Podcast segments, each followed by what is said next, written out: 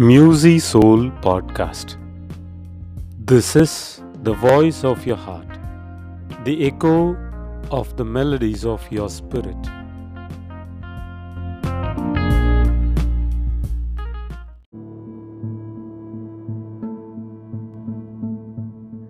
Dear listeners, a new segment is added to our podcast. This segment brings you the spiritual readings from the divine offices. This is particularly for the priests and religious and the deacons, that it may help us all in a spiritual journey, especially in the season of the Lent.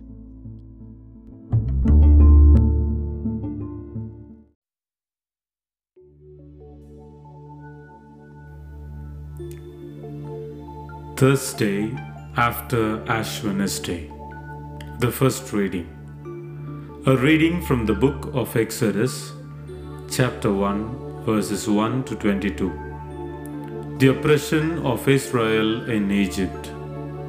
These are the names of the sons of Israel who came to Egypt with Jacob, each with his household Reuben, Simeon, Levi, and Judah Issachar, Zebulun and Benjamin, Dan and Naphtali, Gad and Asher. All the offspring of Jacob were seventy persons. Joseph was already in Egypt. Then Joseph died, and all his brothers, and all that generation. But the descendants of Israel were fruitful and increased greatly. They multiplied and grew exceedingly strong, so that the land was filled with them. Now there arose a new king over Egypt, who did not know Joseph. And he said to his people, Behold, the people of Israel are too many and too mighty for us. Come, let us deal shrewdly with them, lest they multiply, and if war befalls us, they join our enemies and fight against us and escape from the land. Therefore, they set taskmasters over them to afflict them with heavy burdens. And they built for Pharaoh store cities, Pithom and Ramses. But the more they were oppressed, the more they multiplied and the more they spread abroad. And the Egyptians were in dread of the people of Israel. So they made the people of Israel serve with rigor and made their lives bitter with hard service in mortar and brick and in all kinds of work in the field. In all their work, they made them serve with rigor. Then the king of Egypt said to the Hebrew midwives, one of whom was named Shiphrah and the other Puah, When you serve as midwife to the Hebrew women and see them upon the birth stool, if it is a son, you shall kill him, but if it is a daughter, she shall live. But the midwives feared God and did not do as the king of Egypt commanded them, but let the male children live. So the king of Egypt called the midwives and said to them, Why have you done this? And let the male children live? The midwives said to Pharaoh, Because the Hebrew women are not like the Egyptian women, for they are vigorous and are delivered before the midwife comes to them. So God dealt well with the midwives. And the people multiplied and grew very strong. And because the midwives feared God, he gave them families. Then Pharaoh commanded all his people Every son that is born to the Hebrews you shall cast into the Nile, but you shall let every daughter live. God said to Abraham, Know this for certain, that your descendants will be exiles in a land not their own, where they will be subjected to slavery and oppression for 400 years. And I will pass judgment on the nation that enslaves them. I, the Lord, am your Savior and your Redeemer, and I will pass judgment on the nation that enslaves them. The second reading. A reading from the sermons of Pope Saint Leo the Great. Religious purity is achieved by fasting and by works of mercy. Dearly beloved, the earth is always filled with the mercy of the Lord.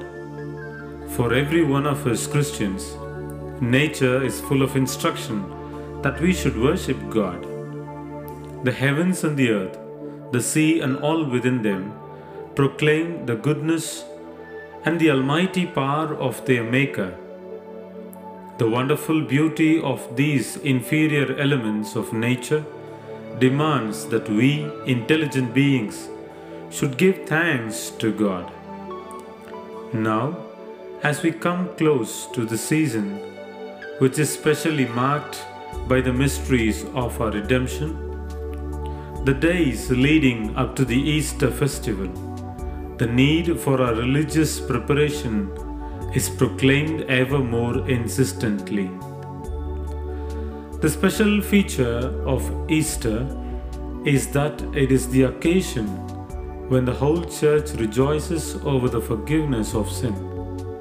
This forgiveness takes place not only in the case of those who are freshly reborn through baptism, but also in the case of us others who for some time have been counted among God's adopted children.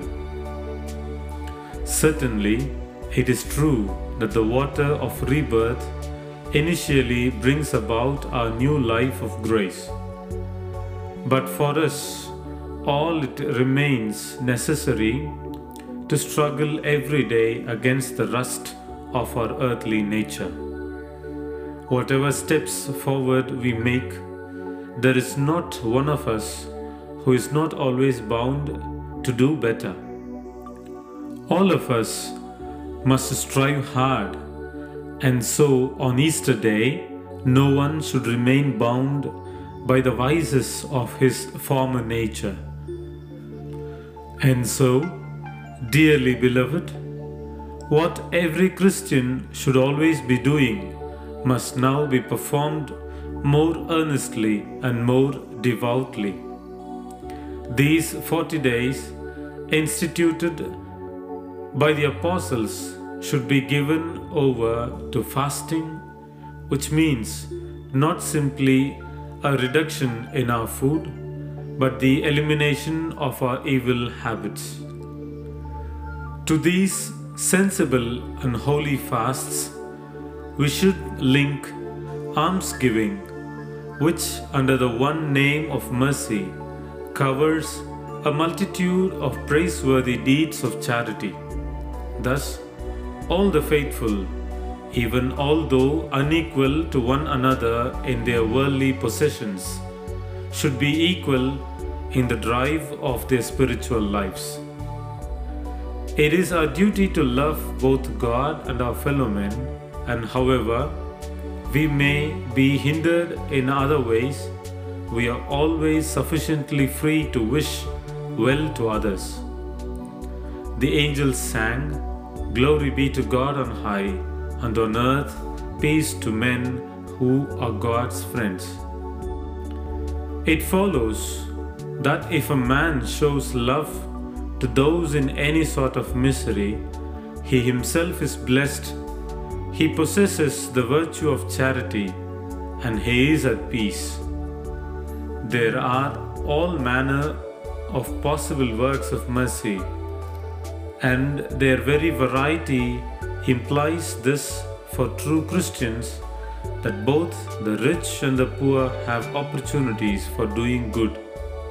Thus, even if we are not all equal in our worldly goods, we can achieve an equal standard in the love of our fellows. This time of fasting opens the gates of heaven to us.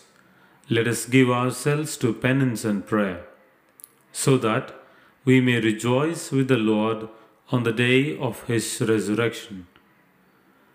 In all things, let us prove that we are servants of God, so that we may rejoice with the Lord on the day of his resurrection.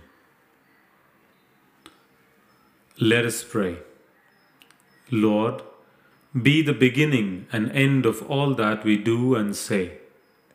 Prompt our actions with your grace and complete them with your all powerful help. We make our prayer through our Lord Jesus Christ, your Son, who lives and reigns with you in the unity of the Holy Spirit, one God, forever and ever. Amen. The Lord be with you and with your spirit. May Almighty God bless us, the Father, the Son, and the Holy Spirit. Amen.